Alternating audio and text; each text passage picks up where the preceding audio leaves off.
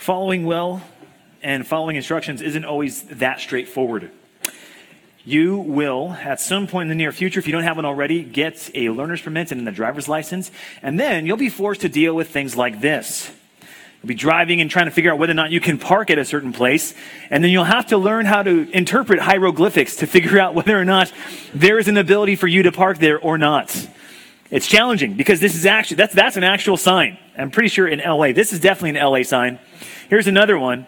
Uh, you can park between this day and this day if the moon is in a certain quadrant of the sky, and if there's not a tow truck. I don't know. I can't interpret that stuff. Following instructions, and in particular government instructions, are not always that easy to do. In fact, if we want to get honest for a second, following instructions well is not something that's really common sense. It takes a little bit of knowledge and a whole deal of wisdom to follow instructions well. You might say to yourself, but Pastor Rod, I want to be a baker. I'm not going to need to follow instructions that well. Well, let me show you one area where following instructions as a baker is not always straightforward either. Happy birthday, the picture is on the flash drive. I'm pretty sure that's not what they meant when they said, put happy birthday, the picture's on the flash drive. Um, or how about this one? Uh, one baker heard that the person say, thanks for a great year in purple. And so, of course, that's what they did. They put thanks for a great year in purple. Makes sense, right? That makes sense. This last one's my favorite. Mom goes to the baker and says, Here's a picture of my daughter. Uh, I want you to put congratulations, whatever her name is, and then I want you to put a graduation cap, draw a graduation cap on top of her head. And so that's what they tried to do. Instead of a graduation cap, apparently in the mind of the baker, the graduation cat made more sense. So this year, True North, when seniors graduate, we're going to give every one of you a cat, graduation cat, because that apparently is a thing. Graduation cat. As I said, following directions well is a learned skill. It's not something always totally automatic. And that's where if you have, okay, so let me just throw some people. If you have a parent or a coach or a boss or anyone who's over you in any way, you're going to have to learn to distinguish between graduation cap and graduation cat. You're going to have to learn how to hear and hear well. And that key difference between you and mostly anyone else, if you learn that distinction, you will be such a better responder, such a better follower. In fact, following well is a lot like leading well. Some of it's built into your DNA, but a lot of it is trained and learned. This morning, God has not left us with simply guessing and figuring it out. He's given us His Word in a way that's so clear and so practical and so common sense. And let me tell you now, if you hear this sermon and you follow it, you apply this, this is immediately applicable to you. And not only that, it is massively beneficial to you. As a young person, this is your bread and butter. You have so many leaders and so many people that are over you that if you get this figured out now, you will be in such a better position among your peers, head and shoulders above them. So with that said, Let's jump into the book of Ephesians yet again. We're picking up on the next five verses that we uh, we started last week. Last week we looked at your parents and we said you got to obey and honor your parents. And now we're looking at the next few verses that talk about how to follow and obey earthly masters, people that are above you in any sense. And as your as your uh, bulletin says there, it's it's looking at supervisors. And I said in there how to bring home more bacon. And that's because when you learn how to follow your supervisors well, this immediately benefits you. This is one of the most self-interested sermons you can listen to. Because God is wise and God knows what he's doing, this is something that if you listen to will be of enormous benefit to you personally. Take a look with me at Ephesians chapter 6, starting at verse 5. We'll read it all together, and then we'll jump back into this here.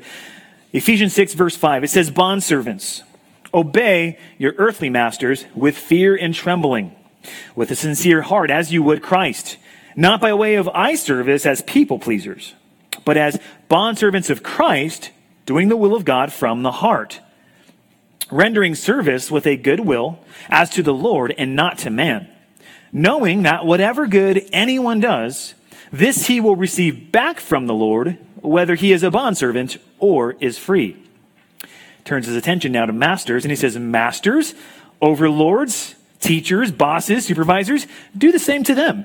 And stop your threatening, knowing that he who is both their master and yours is in heaven. And there, that there is no partiality with him.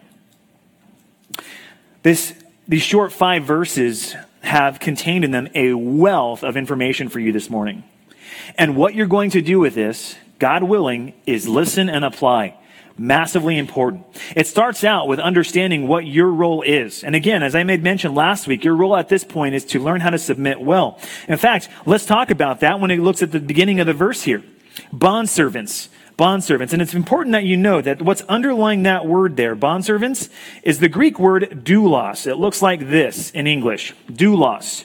Now, if you know your Bible, or if you've ever been to a sermon that has ever come across the word doulos, you know that one of the more literal ways we translate that word is slave. That's right. Very good. Good listening. The word is slave. And so you'll notice that it's contrasted right, right below that with the word masters. And so you have a slave and master relationship here. Now, immediately, if you're a thinking individual, you might start saying to yourself, well, wait a minute, we're talking about slavery. My friends and my critical friends have always said, doesn't the Bible support slavery? And it's kind of the question that you might ask when someone says to you, well, uh, okay, does baptism save you? And then your answer is, which one? Uh, does the Bible promote slavery? And then you might say, well, which, which one is, what kind of slavery are you referring to? Because this slavery is not the kind of slavery that you and I know as the African American slave trade. The slavery that's happening here in the first century is very different. It's probably closer to an employee-employer relationship and not so much what you and I notice, where black people were transported across the Atlantic and treated as, uh, as chattel, as property, as, as people to be abused and, and inhumanely treated. What's happening here is different. Uh, because what Paul does is he's speaking into it. He's speaking about a real cultural reality that perhaps in, times were abusive. And not to say that people didn't abuse the, the slave master relationship, but he is saying at the same time, uh, the roles that are appropriated here are important. Observe them, obey them. You should also know that slaves in the first century were treated with, uh, were treated in ways that were, again, closer to employee-employer relationships, where they could be uh, physicians, they could be philosophers. They had various roles within society, and some of them very important people. So having a slave title isn't necessarily the same thing as being an African American and the Bible supporting that kind of slavery. With that said, when we look at this here for us, I want you to see these two terms, masters and bondservants, in their more technical sense. Over, overlords, earthly masters, and responders, followers, slaves. So we got to look at these senses and say, okay, what can we learn from this? This is talking about a first century reality. How does it work for us? Well, it's easy. We got to see this as, as we would if we were serving and supporting anybody. Our role here as bond servants is saying, okay, how is a bond servant res- supposed to respond to a master? How does someone who's in a lower position of authority follow someone who's in a higher position of authority? Now that really c- kind of levels the field for us. We're now taking this out of its first century context and saying, okay, we're not just talking about slaves and masters now. We're talking about people with higher authority and people with lower authority. You all now automatically see, okay, this is applicable to me immediately. What's the relationship look like? Well, you can see here, he's saying, and this is the same word that we saw last week. The word is obey. Bondservants, young people, obey your earthly masters and do it in a certain way too. Don't just obey, Obey with a certain attitude or with a certain manner of, of life. Obey with fear and trembling. That's interesting. And we're going to talk about what that looks like. But I think in, at the heart of it here, what you need to see is in this text, you have the foundation of how God intends authority to work in society. And this doesn't change. The slave trade changed. The, the way that we think about our relationships with masters changed. But the fact that God wants us to obey, that doesn't change. And the fact that God wants us to obey in a certain way, that doesn't change. The attitude you should have when it comes to anyone who is above you in authority, quite simply put, is to highly esteem them. Point number one, highly esteem your earthly bosses. I think that's one of the driving points that Paul is getting at, and this is something that transcends every culture at every time. Highly esteeming your earthly bosses. That doesn't change. In the olden days, it was customary, and I guess it still kind of happens today, it was customary to stand up when a woman enters the room. Um, gal walks in, if you're sitting down, you're supposed to stand up, and then when she sits down, then you can sit down if you're a guy. If she gets up to go to the bathroom, you have to get up too. And then she walks out, and then you can sit back down again. When she comes back, you have to stand back up, and then she sits down and you sit down. It was great exercise, but totally to- totally something that is foreign to us today because we don't think like that anymore. The type of honor, gentlemanly, uh, sh- sh- chivalry type response is, is long gone. In fact, quick poll. Guys, how many of you have ever stood up for a girl who enters the room? Look around. Nobody. Nobody. Girls, this question is for you. How many of you would appreciate and respect if a guy stood up when you entered the room? Does that even matter to you? A couple? Okay. Five of you. Guys, take notice. take notice. If you're looking to date her, that's how you do it. Stand up when she walks in. the concept is foreign to us because we don't think that way anymore. And that's important for you to recognize because culturally speaking, you and I live in a culture where that kind of honor and esteem is not something we, we esteem. We don't esteem that. And that's important because God loves to regard high esteem. God loves to esteem high esteem. God is about honoring and respecting authority because he's the one behind authority. In fact, did you know that the Bible actually says to stand up when people enter a room? Did you know that it says that? You didn't know that, did you? Unless you've been reading DBR, in which case you would have come across Leviticus 1932. Leviticus 1932. It says to enter, or when, when, when this person enters a room, you're supposed to stand. You ready for it? Listen to this. You shall stand up before the gray head and honor the face of an old man. And you shall fear your God. I am the Lord. What, what we have here, guys, is when Jess Williams enters the room, you have to stand up. When a gray headed person, okay, so what's happening here is God is showing that He has high regard for those kinds of people. He, he is all about honoring honorable people. And in fact, the fact that they're in a position of honor means that we should do that.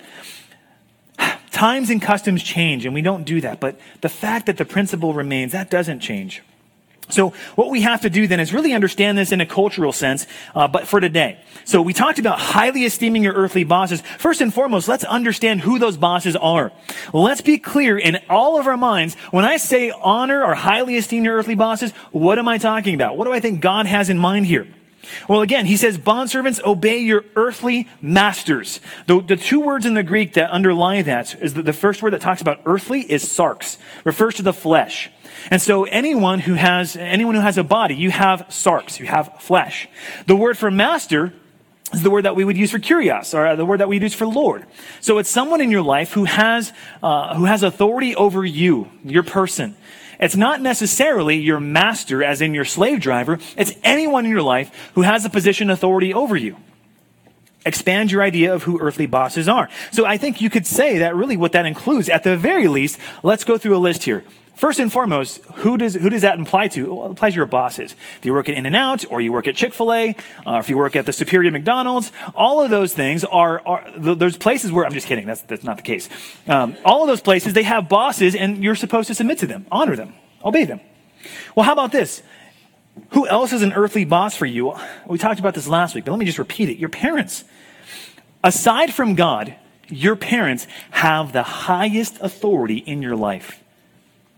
You may think you do, you don't. Aside from God, your parents have the highest authority in your life. And that happens all the way up until you get out from under their jurisdiction.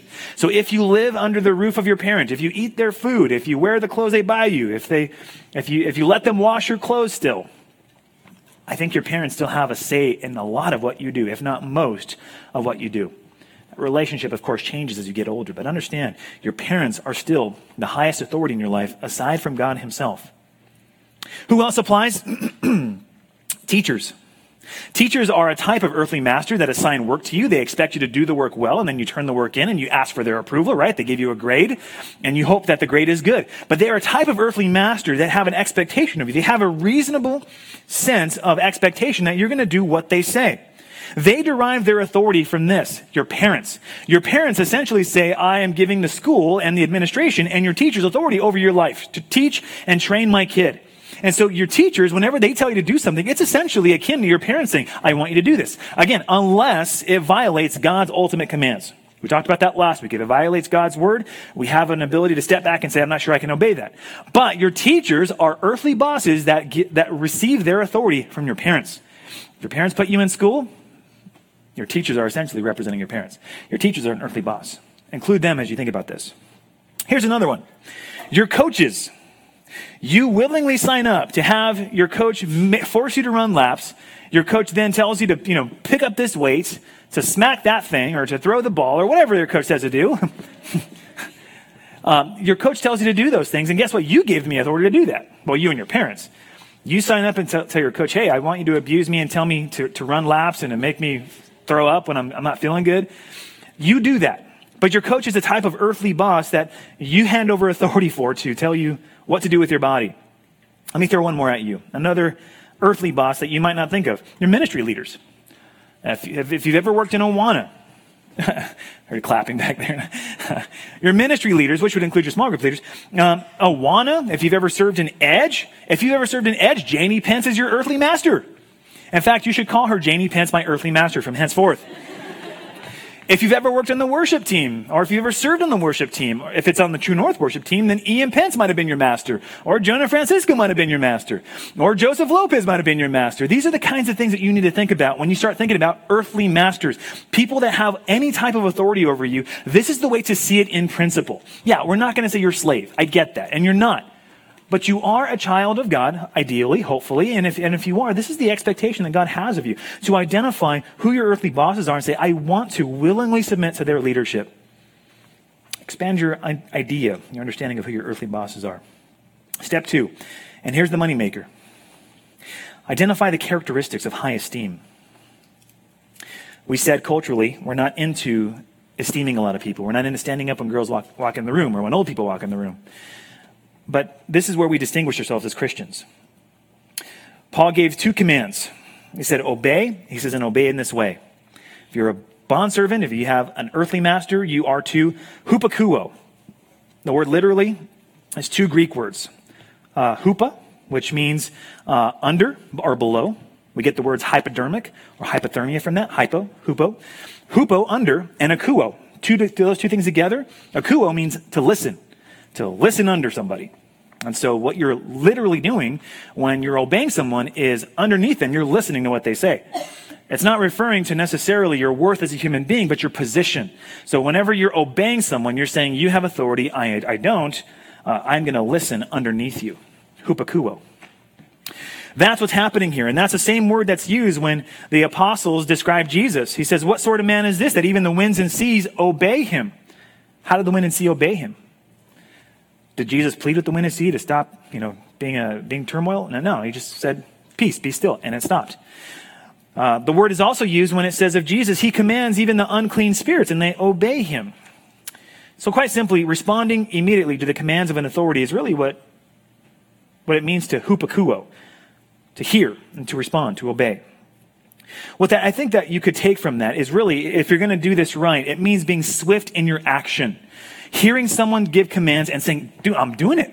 You're not lingering. You're not waiting. You're just, you're doing exactly what you were told. And following the heart of the, the, the, of the command too. Not just doing it and going through the motions, but following the heart of the command. Identifying the characteristics of high esteem. First of all, swift action. You're not belaying. You're not dragging your feet when someone tells you to do something. You're doing it because you're supposed to do it, and this is what's good. But not only that, uh, the identity of characteristics of high esteem is also a stellar attitude. That's what he, when he says, with fear and trembling. Obey with fear and trembling. Think about that. If you know your Bible, if you know your Bible, you know that the, the words fear and trembling put together, phobos and tromos, when those two words are put together, normally they're in the context of fear and trembling beneath who? Take a guess. God. Fear and trembling before God. Paul used that in Philippians chapter 2, verses 12 and 13 when he said, Work out your own salvation with what? phobos and tromos, fear and trembling, because it's God who's working in you. The fear and trembling happens when you come in contact with the reality of God being near you. There's a, and the word trembling literally means like quaking, shaking. There's a sense of trepidation, fear. Can, can convey reverence, but it does have a sense of like, okay, I, you're strong, I'm not. You're powerful, I'm not. Why that word? Why those two words? Here's why I think Paul uses fear and trembling in relationship to earthly masters. It's because they represent God's authority. Your earthly masters represent and mediate God's authority in your life. It's not because your gym coach is all that intimidating. I know one of the coaches, one of them is one of our leaders, he's not that intimidating. He's not an intimidating coach. But according to Scripture, you should have the kind of attitude toward them that is fear and trembling because you have a respect for God. You recognize that God has divested his authority and his power in smaller measure in these earthly masters. And then your job then is to say, okay, you're the boss, I'm not. I'm going to step back and let you be God. Well, or let you be the boss. Which means at the very least, your attitude toward your earthly master should be stellar. And let me tell you, if this is you, if you're the kind of person that has swift action and a stellar attitude, you will set yourself apart from every one of your peers. Because again, this is not the culture we're in. This is the kind of culture that the Bible says is the right thing to do. Stellar attitude. Okay. Laying the groundwork. Earthly bosses, high esteem, swift action, stellar attitude. There's more to this. There's more because what's, what Paul's about to say now is that it's not enough just to do, to go through the motions. Your swift action and stellar attitude, he's now going to expand upon, specifically stellar attitude. Here's what that looks like. Let's look at verses 5 through 7 together. As he explains to you and me what it looks like to have that kind of stellar attitude in relationship to your earthly bosses. Here's what it says. Bond servants, let's continue from the beginning of verse 5. Obey your earthly masters with fear and trembling. And now he goes on to a list. This is a very Pauline sentence. You'll notice that there's a lot of a lot of uh, commas and no periods in there. That's Paul. The Apostle Paul loves to create sentences like that, and so we're going to break this down. But here's what he says Fear and trembling. Obey your earthly masters with fear and trembling, with a sincere heart. The kind of heart that you have, you would have if you were serving Christ himself. Verse 6. Not by way of eye service, but as, or as people pleasers, but as bondservants of Christ, doing the will of God from the heart, rendering service with a good will as to the Lord and not to man. The quality of your work, the quality of your work should fit that criteria in any arena of your life. Any arena of your life, you should be able to say, that's a characteristic of how I work for people. Because I'm offering my work ultimately to God. And if you do this, young person, let me tell you one thing. This is going to be exhausting, right? If you look at that list and you say, okay, I have to do all that to be aware and intentional about all the things that I'm doing, this is going to be exhausting for you. Well, that's okay. In fact, you should expect your work to be exhausting. If you're doing work the right way, if you're doing it the right way, your work will be exhausting. And I'm choosing that word very deliberately because it's possible for some people to work and just get along without actually doing the work. They're going through the motions and they're being bad employees by simply just saying, okay, I'm just going to do what I got to do, but I'm not going to give my best effort. I'm not going to give my, my hardest effort. I had three jobs in high school. My first job was selling incense. I was good at it. That's not a joke. my second job was working in the snack bar um, at, at, my high school. I wasn't as good at that, but I did a fine job. My third job was working at McDonald's. I was a rock star at McDonald's. Um, I had Friday and Saturday shift. Friday after school, all the way up until closing, and then Saturday I did the like the eight hours between I don't know 4 and 12 or whatever it was. When I go home, I would be exhausted. My back would hurt, my feet would hurt because the boots that they gave me weren't super supportive. Uh, the hat that I had to wear made me look like a dork, and so my hair would be all funny, and I looked like an idiot. I thought, but I, I, I went home and I smelled like fry grease because they made me. I was the guy that they made clean the fry grease machine. Um, or the, the machine that just, you don't know how this works, but there's a fry machine at McDonald's. Does anyone work at McDonald's? There's a frying machine at McDonald's that distributes fries in the basket. You take the basket, you put it in the fryer, and then you start the timer and then go on from there. That machine you're dumping uh, pre pre cooked fries into, and so it sorts the fries and it kind of moves them through this crank, and that crank displays them in the ba- or puts them in the basket. Someone's got to clean the machine. Yours truly got to clean that machine all the time, and what what accumulates in the conveyor of that machine are chunks of thick, disgusting grease. And so I'd have to clean it. And when you're cleaning the grease, you have to you, you have to take care because you can it can easily become like a horrendous experience. You're cleaning it like splashing on your face and on your arms and on your shirt, and so you're just getting covered with this disgusting grease. I'd go home smelling like that, and I would hate it. And I knew when I went home once, I'm like, I gotta get an education. I can't work at McDonald's for the rest of my life. Not that, hey, if you do that, not, it's, not, it's not the worst thing in the world, but but at the end of the day, I was exhausted. I was tired. But let me tell you, that feeling was one of the best feelings in the world. Going to bed with, a, with knowing that I gave my best effort. My pastor likes to say, and your pastor, work is hard. And I would add, hard work is hard work. Or work is work, rather. Sorry, work is work, and hard work is hard work. It's not easy to work well. And in fact, if you're going to work well, you should expect your body to respond to that and say, this, I, am I'm, I'm done. I'm exhausted. I'm pushed to the brink of what I'm capable of. Because look at this list again. Look at this list.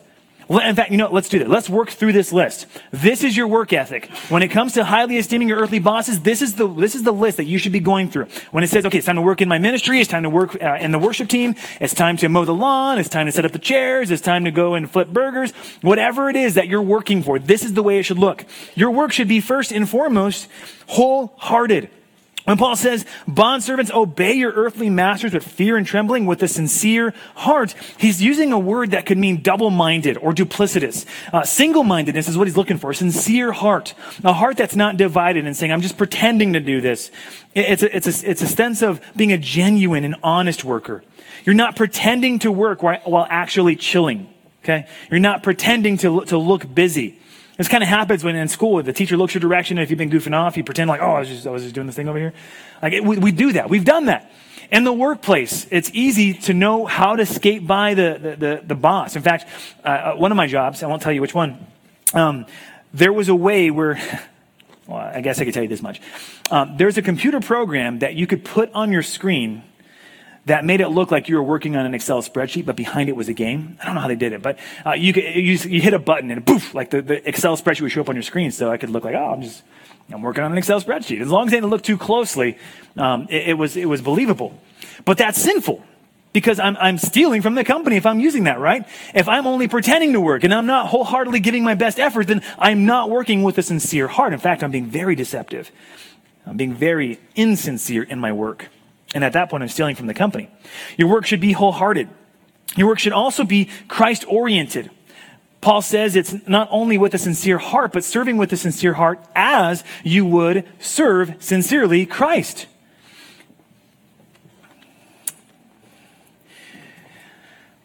Bible rightly assumes that if Christ were physically present and asking you to do something, I'm, I'm, I'm guessing that all of us would suddenly become Chick fil A employees and be like, it would be my honor. It'd be my pleasure. Right away, sir. You know, you got it, Lord.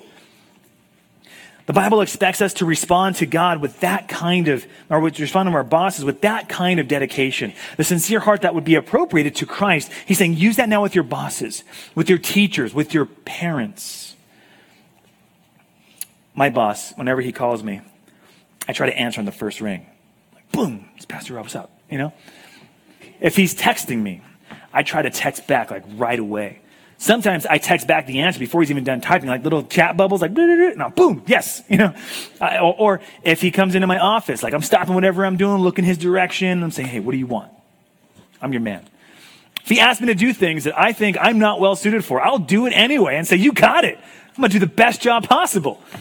Um, if, if he wants me to, to stay late, to come early, to whatever, I'm 100% in because he's my boss and even more than that, I respect him uh, and I, and I love my, my boss. But that's the kind of responsiveness and, and respect that God expects to have from all of us, and not just for your pastors or people immediately that you can think of. Romans chapter 13, verse 1 says, Let every person be subject to the governing authorities, for there is no authority except from God. Romans 13, 1. There's no authority except from, except from God, and those that exist have been instituted by God. Every authority in your life, young person, think about this. Think about that. Okay, stop and think. Stop writing, think. Every authority in your life is from God. Your parents are God's authority. Your small group leaders are God's authority. Yes, even our president is God's authority. Vladimir Putin is God's authority. Kim Jong un is God's authority. We'll talk about the tension you're probably feeling and thinking, okay, well, why would God put up these terrible leaders if some, some of them are terrible, um, if, if he's good? And we'll talk about that. But recognize, according to Romans 13.1, there is no authority except from God, which means that every time you serve somebody, here's, here's, here's how I want you to think about this. Your work is worship. Your work is worship. In every venue that you're serving, your work is worship, which is why Paul can say, serve with a sincere heart as you would Christ, because your work is worship. It's not just singing the songs with Nathan or Ian or Jonah. It's about worshiping God with your life. Your work is worship. All authorities so long as they're not calling us to sin. So your work should be wholehearted. It should be Christ oriented. It should also be not only for show. And that's what Paul identifies here. He says, not by way of eye service as people pleasers. We shouldn't serve in that way. That's fake work. I used to have a friend at one of my old businesses that would complain about everything about the company. But interestingly, whenever the boss was around, they would be the biggest pro person for the company. Oh, I love that policy. I love that thing that we do. This is the best thing ever. But behind closed doors, they would be like, stupid. Who would even do this? They would mock and complain and, and, and bicker and whine. And I thought that's exactly what scripture is talking about here. Because when the boss is around, it's like, well, now I'm a, um, now I'm a fan of the company. Now I really love this thing. Now I really enjoy the thing that we do here. That's eye service. That's pretending. That's making an impact without having the reality there. It's only, it's, it's manipulation. It's hypocrisy. It's deception. Seeking only to make an impression. Guys, this is one of the big ones that I think could be a trouble for you because you're smart enough to know when an authority is asking you for something and they have an answer in mind. So you give them the answer that they want, but not the answer that you're thinking. Happens a lot with your parents, right? Your parents are asking you a question and it may or may not be a leading question, but you know where they're wanting you to go with that. So you tell them, oh yeah, you know, this thing, whatever it is. You're, you're giving them, you're placating them, giving them the answer they want. That's people pleasing. That's eye service. Not that you, you be disrespectful, but it doesn't mean you should be honest. This also happens um, with homework assignments. Teacher gives you an assignment that says reflect and consider the answer to da da da da. You know, okay, yeah, you reflect and consider enough, but you put out an answer that you know this is what she wants. This is what he wants. Let me just write that down real quick and just turn it in. Not people pleasing, not working by way of eye service means you're not working differently when your boss is around or isn't around. If your work is not the same, whether the boss is there or isn't there, you're probably not working well. This person also does the minimum to get by. They leave anything undone that the boss wouldn't notice. At McDonald's, I used to work with this other guy that would, he and I would trade off doing bathroom duty. Um, you ever seen a bathroom at McDonald's? Some of them could be really scary, terrifying.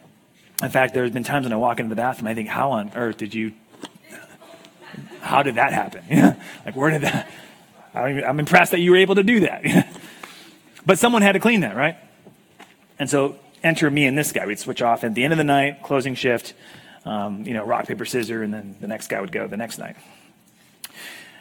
I would go in there and I would begrudgingly, but I would completely clean the bathroom. Clean the behind the toilet, clean the poop stains all over and up there. I would, I would do it. And by the way, girls' bathrooms weren't much better, guys. Sometimes they were worse. Just saying. Sometimes the girls' bathroom was just terrifying. But cleaning the bathrooms was a simple but easy illustration. This guy, though, he would go in there and he would not see the poop stains. and he would let me clean them up. I was like, dude, did you, did you not see? Oh, how long has that been? I that must not have been there when I went in there. Like, dude, baloney. You know, I'm, you know, you saw it. I get mad at that because I'd be like, dude, you're making me clean up after your mess. That's being a lazy worker. That's working only for show. You're cleaning enough that it'd be acceptable where a parent not, okay, so my kids, they know how to clean their room in a way that I'm like, I'm not going to say anything about it, but it's not the way I want it. We can do the same thing in our workplaces. We clean it enough. We, we do work enough to make it appear like, oh, that's, that's good enough where the boss isn't going to get mad. But that's not the way God wants to work. God wants us not to work as people pleasers. Not only that, let's keep going here.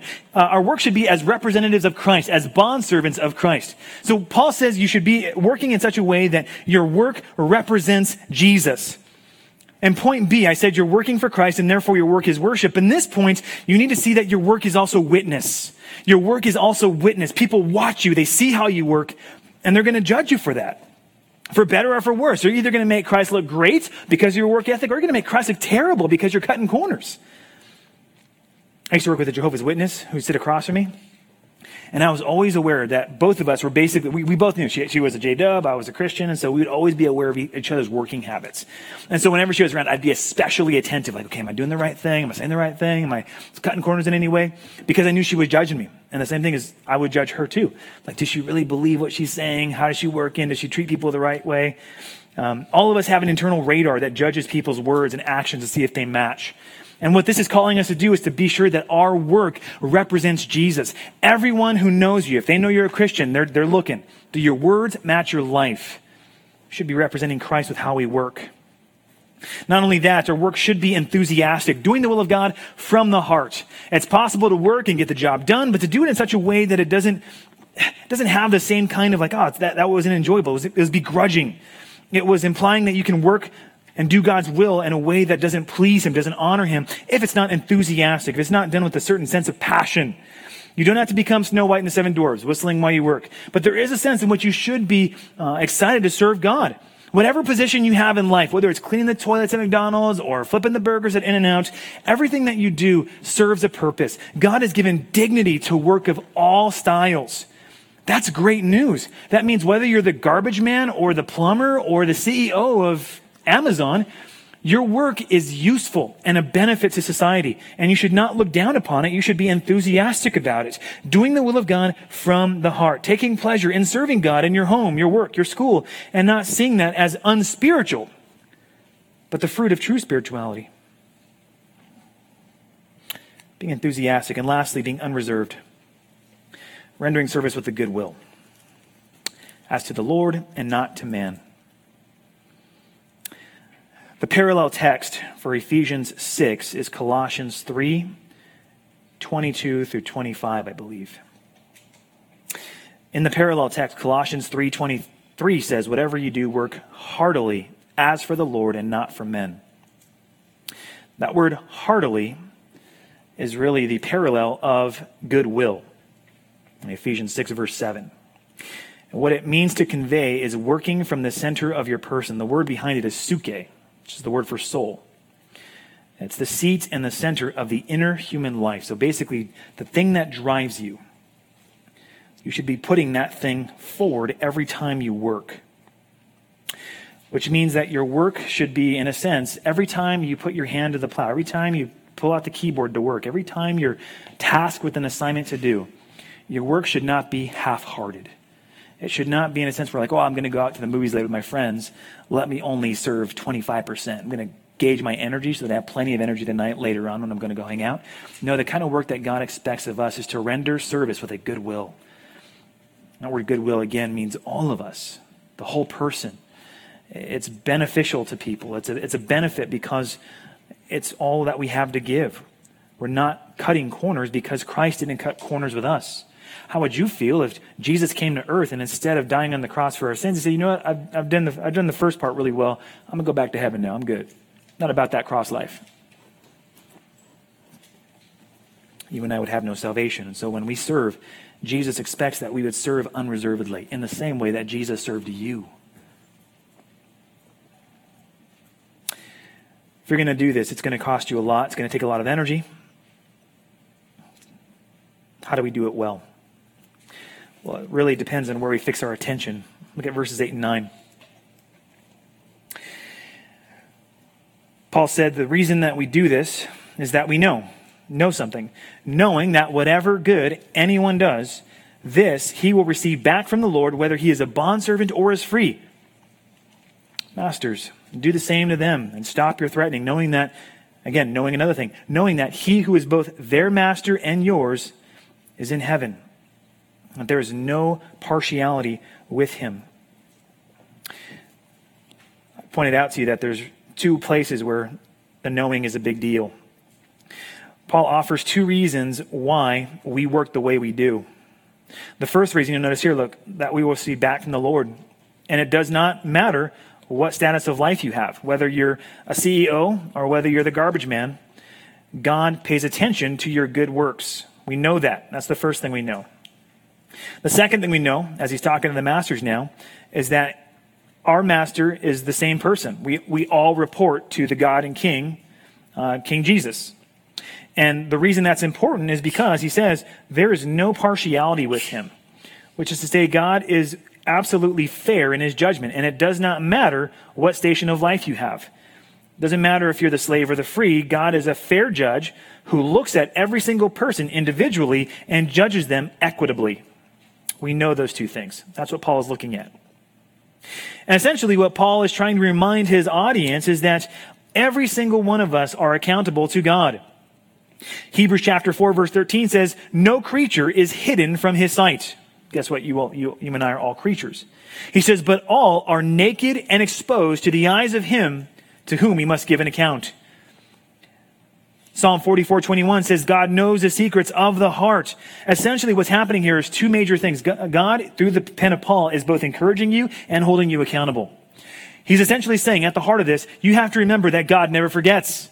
Remember, God never forgets. That is awesome news, and that's a little terrifying of news. Remember that God never forgets. Have you ever heard of HSAM? H-S-A-M, HSAM? It stands for highly superior autobiographical memory. It's technically classified as a syndrome. It's, it's, not a, it's not the right way your brain is supposed to develop, but it's a pretty cool way. Here's how it works. From the earliest age that a person can remember, people with HSAM, they can remember every single detail of their life to the present moment. There are reported about 60 people on the entire planet that have this, let's just call it a gift of sorts, where they can remember, one lady can remember up to a, a week after she was born. she said she remembers being swaddled in a pink blanket and seeing her mom and other stuff that babies do.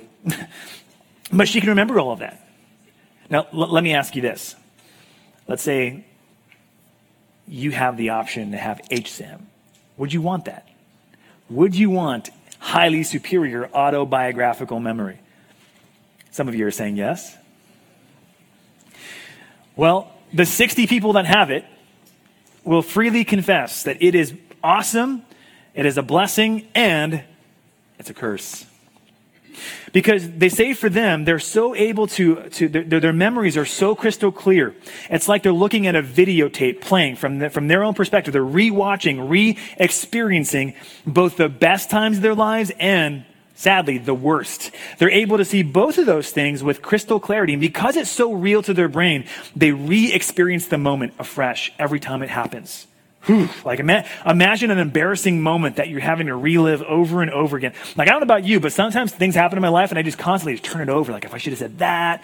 Like I am the best.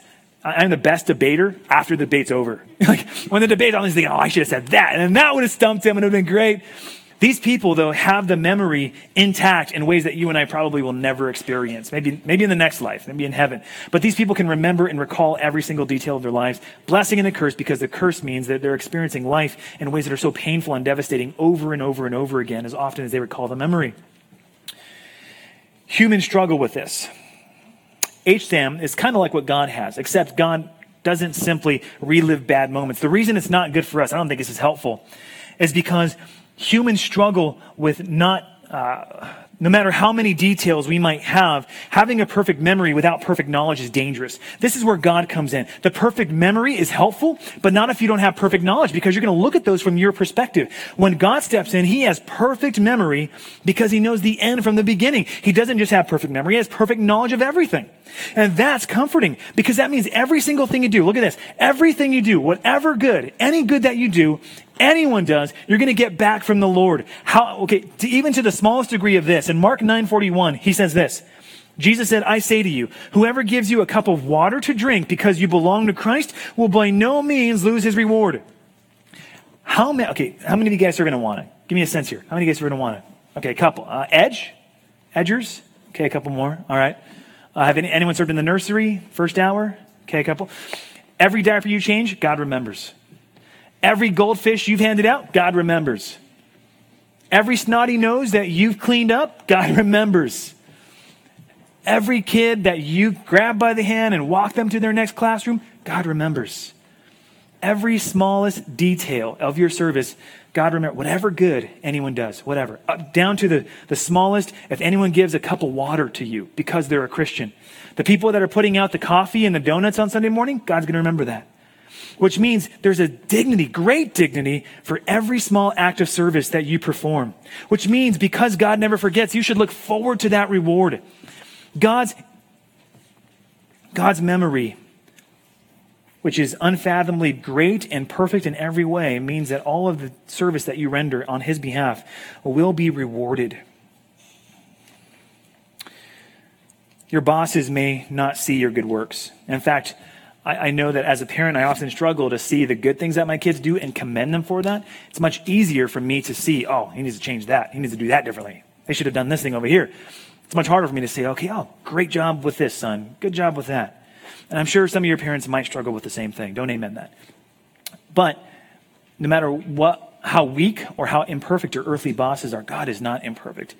God remembers, He notices, He keeps tally. In fact, I would encourage you from Matthew chapter 6 not to lay up for yourselves treasures on earth, but to lay up for yourselves treasures in heaven where moth and rust don't destroy, where thieves don't break in and steal. For where your treasure is, there your heart will be also.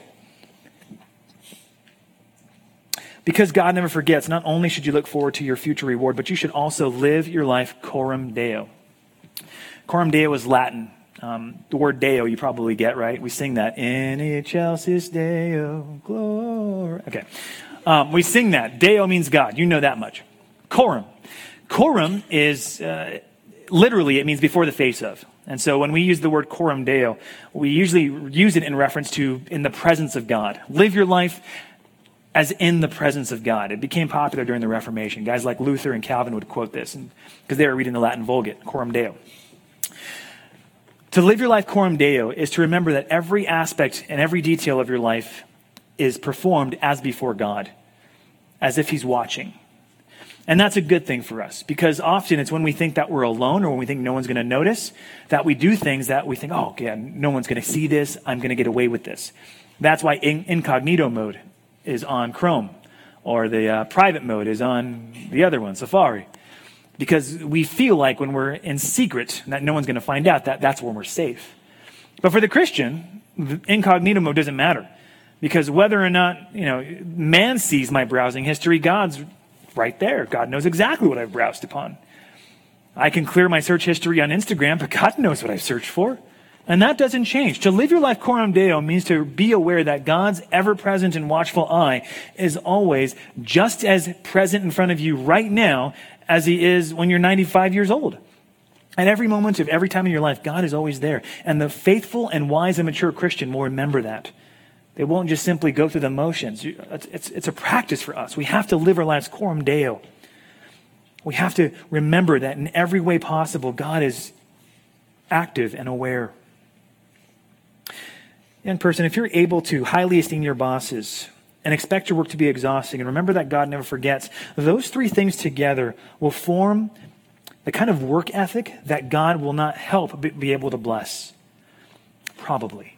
You might get shot and killed for a variety of different reasons, but as Christians, when we work this way, we're highly esteeming our bosses. We're working so hard that we know we're going to be exhausted, and we're living in such a way where we're living coram deo.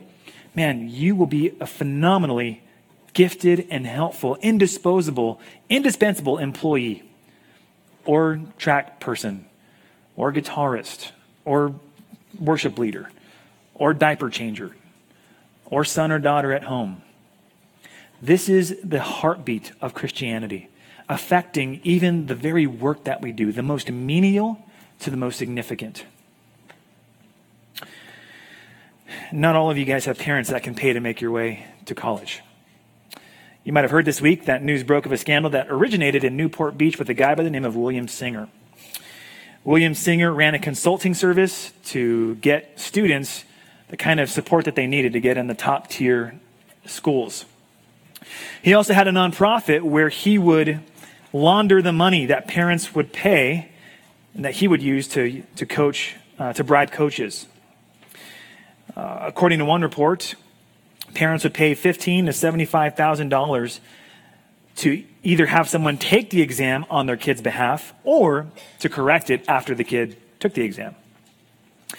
There's another report that says that there is between 600,000 to two and a half million paid to guarantee admission, uh, admission to those schools.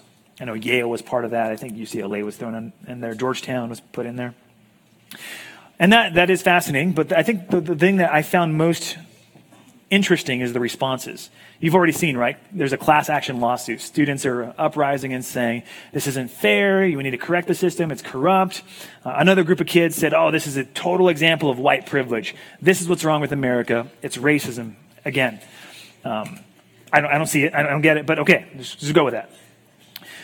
The responses have been, there have been a variety of responses. Let me tell you how Christians should think about this in relation to this sermon.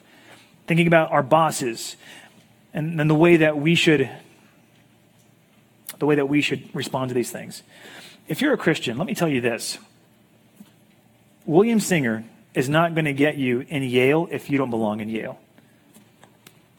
William Singer is not going to keep you out of Yale if God wants you in Yale.